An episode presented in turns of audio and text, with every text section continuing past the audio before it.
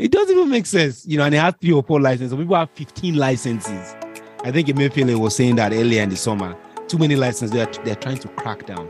So on one hand, every week, the CB, like, it's like economical sabotage, whereby you are really, really killing yourself. And how do you expect that to function? So I understand that's a problem that you have to tackle, but also there's the fact that the CBN only controls 15% of the currency. You know, 85% are all the big men that have it in their soccer way, or some have it in their village.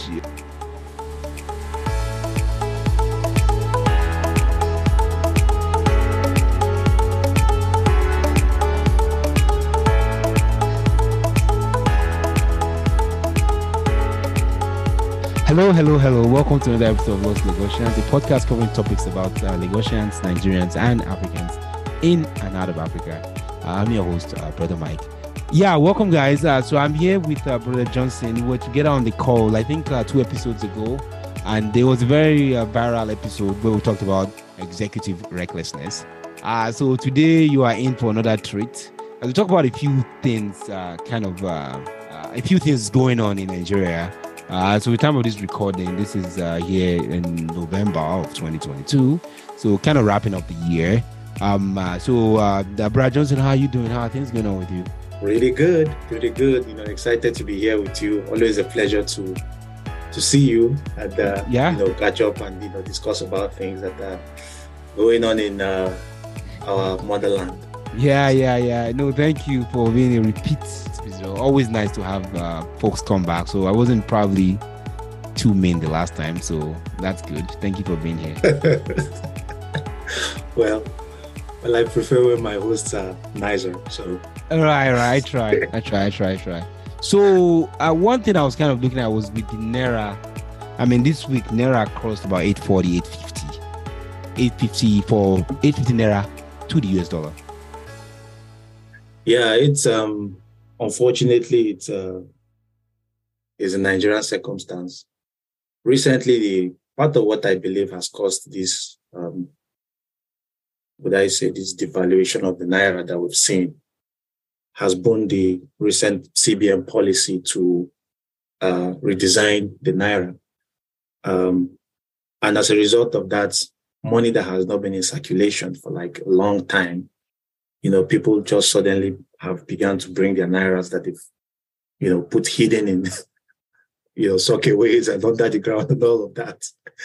And, they're just coming from the, money is coming from every left, right, and center, and it's flooding the market. So, a lot of these folks who have, perhaps people who have ill-gotten wealth, they wouldn't necessarily take their money to the bank to have it, changed. The only way they can get value for their money would be to bring it to the black market and convert it to dollar. So as a result of this oversupply of Naira, and it's in my opinion, I believe that has been the primary cause of the recent hike in the exchange rate.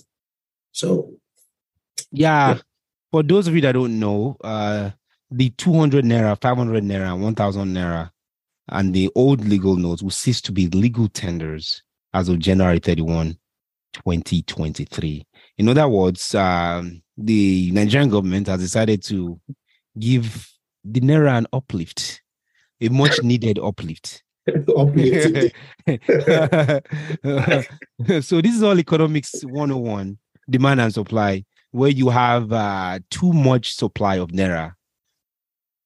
In the market, definitely the price or the value of Naira will fall because it's just too much. It's just, so I definitely agree with Brad Johnson on that theory. It's just Econs 101. So you have a lot of Naira, so there's just too much Naira in the circulation. So we have to kind of, clean it up. And what that does is the Naira is basically just like falling to its face at this point. I hope it doesn't go up to 1,000 by the end of the year. Some people are speculating, especially in light of the upcoming election in February of next year. Yeah, and members of the opposition party, the PDP, specifically the current governor of Edo State, Godwin Obaseki, he has been saying that the redesign of the 200, 500, and 1,000 Naira notes so close to the presidential election is politically motivated. Perhaps you know, he believes that the current ruling party has decided to do this as a way of punishing the current opposition, because perhaps they may have a lot of this old naira stacked up, and you know, it's within the next couple of weeks is going to cease to be legal tender. So it's like, you know, they feel that this is a move by the current ruling party to weaken their financial, you know, muscle. I can relate to that. There are a lot of theories, actually. One of the theories given by Godwin Emefiele, the CBN governor, was that where you have, let's say you have 100% of the naira that the CBN controls, about 85% of that money, which according to what the CBN is reporting, is about 3.23 trillion naira. So out of 3.23 trillion naira in circulation, over 85% of that money, that's 2.73 trillion naira, it's outside of the banking system. So in a developed country, you know, that would never happen. In other words, the CBN, the Treasury here in the US, they have a tight grip on the amount of dollar printed to the dollar. In terms of the number, I happen to be someone who've actually visited the Treasury in Washington, D.C., and they have this very, very tight regulation on each naira. In fact, in the U.S., there's some people that actually make fun of tracking where, I don't know if you've seen that, Brother Johnson, tracking where your dollar has been. Okay, fair enough. Stuff like that. Yeah, I don't suppose I've seen that, but that's something that I'm curious about. Yeah, so the idea is every dollar has a journey from cradle to grave. It has a journey. I have actually been the one that have been fantasized by that, so I can track where this $1 bill number 1047890. I know where it is. There's a website whereby you can write your. It's just kind of a little fun game to show you that the government has a tight control policy on every dollar. Yeah. So if you have a country like Nigeria where 85% of the currency is outside of regularly, government doesn't know where it is. So, in a layman's term, my understanding of the reprinting rather is just so that they can be able to reissue them and retrack them. Yeah. Yes, knock on wood, be able to track them. By tracking them, the government can have more monetary, fiscal. Yeah, they are more able to get that tax revenue. Because right now there's like only 30 million taxpayers in Nigeria. Can you imagine out of 250 or 200, million people? Yeah. And even more importantly, for the government spending, part of the role of government is to spend money to do infrastructure. So, but if the government's, the only money they can control is about 15%. That's not good. Million. So I'm just saying, while your theory is probably right, there are many sides to every story. There's also this theory that it has run away from them. Now, that's one problem. The other problem they have is the volatility of the naira, with the oil theft and all that. So I was reading somewhere, I think the Bank of America was saying recently that the naira might have to be devalued again on the international market. So it's a very, very interesting issue there. And one thing I would say is, you know, this has become even more pronounced within the last 7 years of this administration in Nigeria, where you have two vastly different exchange rates. I can't help but laugh. So I saw the Naira was like 850. When I was looking at the CBN has a little banner. It's like 400. I'm like, really? It's, you're looking at over 100% more. Yes. You know? Yes. 100% more. Yeah. Right. So it and that's the thing, and that's something that would need to be. That's something that they need to arrest. You know, this vast difference in, and you know what, when you have a situation like that, it gives so much leverage for people who are into arbitrage to make a lot of money.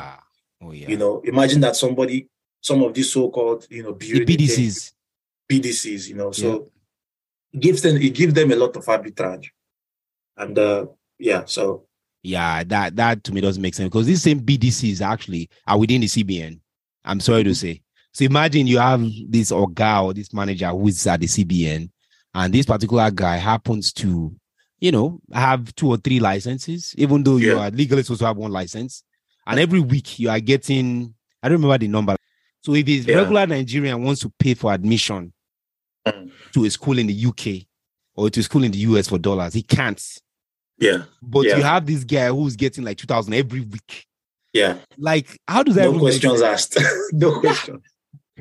It doesn't even make sense. You know, and they have 3 or 4 licenses. So people have 15 licenses. I think Emefiele was saying that earlier in the summer.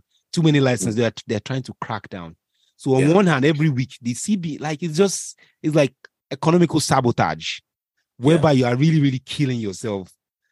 And how do you expect that to function? So I understand that's a problem that you have to tackle, but also then there's the fact that the CBN only controls 15% of the currency. You know, 85% are all the big men that have it in their soccer way, or some have it in their village, or some. I was going to tell you, I was going to give an anecdote about what happened in 2012, and you know, I'm not going to name any politicians. But in 2012, when there was the flooding in, you know, the flooding that happened in 2012 due to the Labo Dam thing that they opened in Cameroon, which of course we are seeing again this year, something similar. In Bayelsa State, there was this politician who happened to have his relation there in the federal government, and they had a vast amount of money, Nigerian denominated notes, you know, thousands and all of that. They had it packed in a socky way. And then that flood came.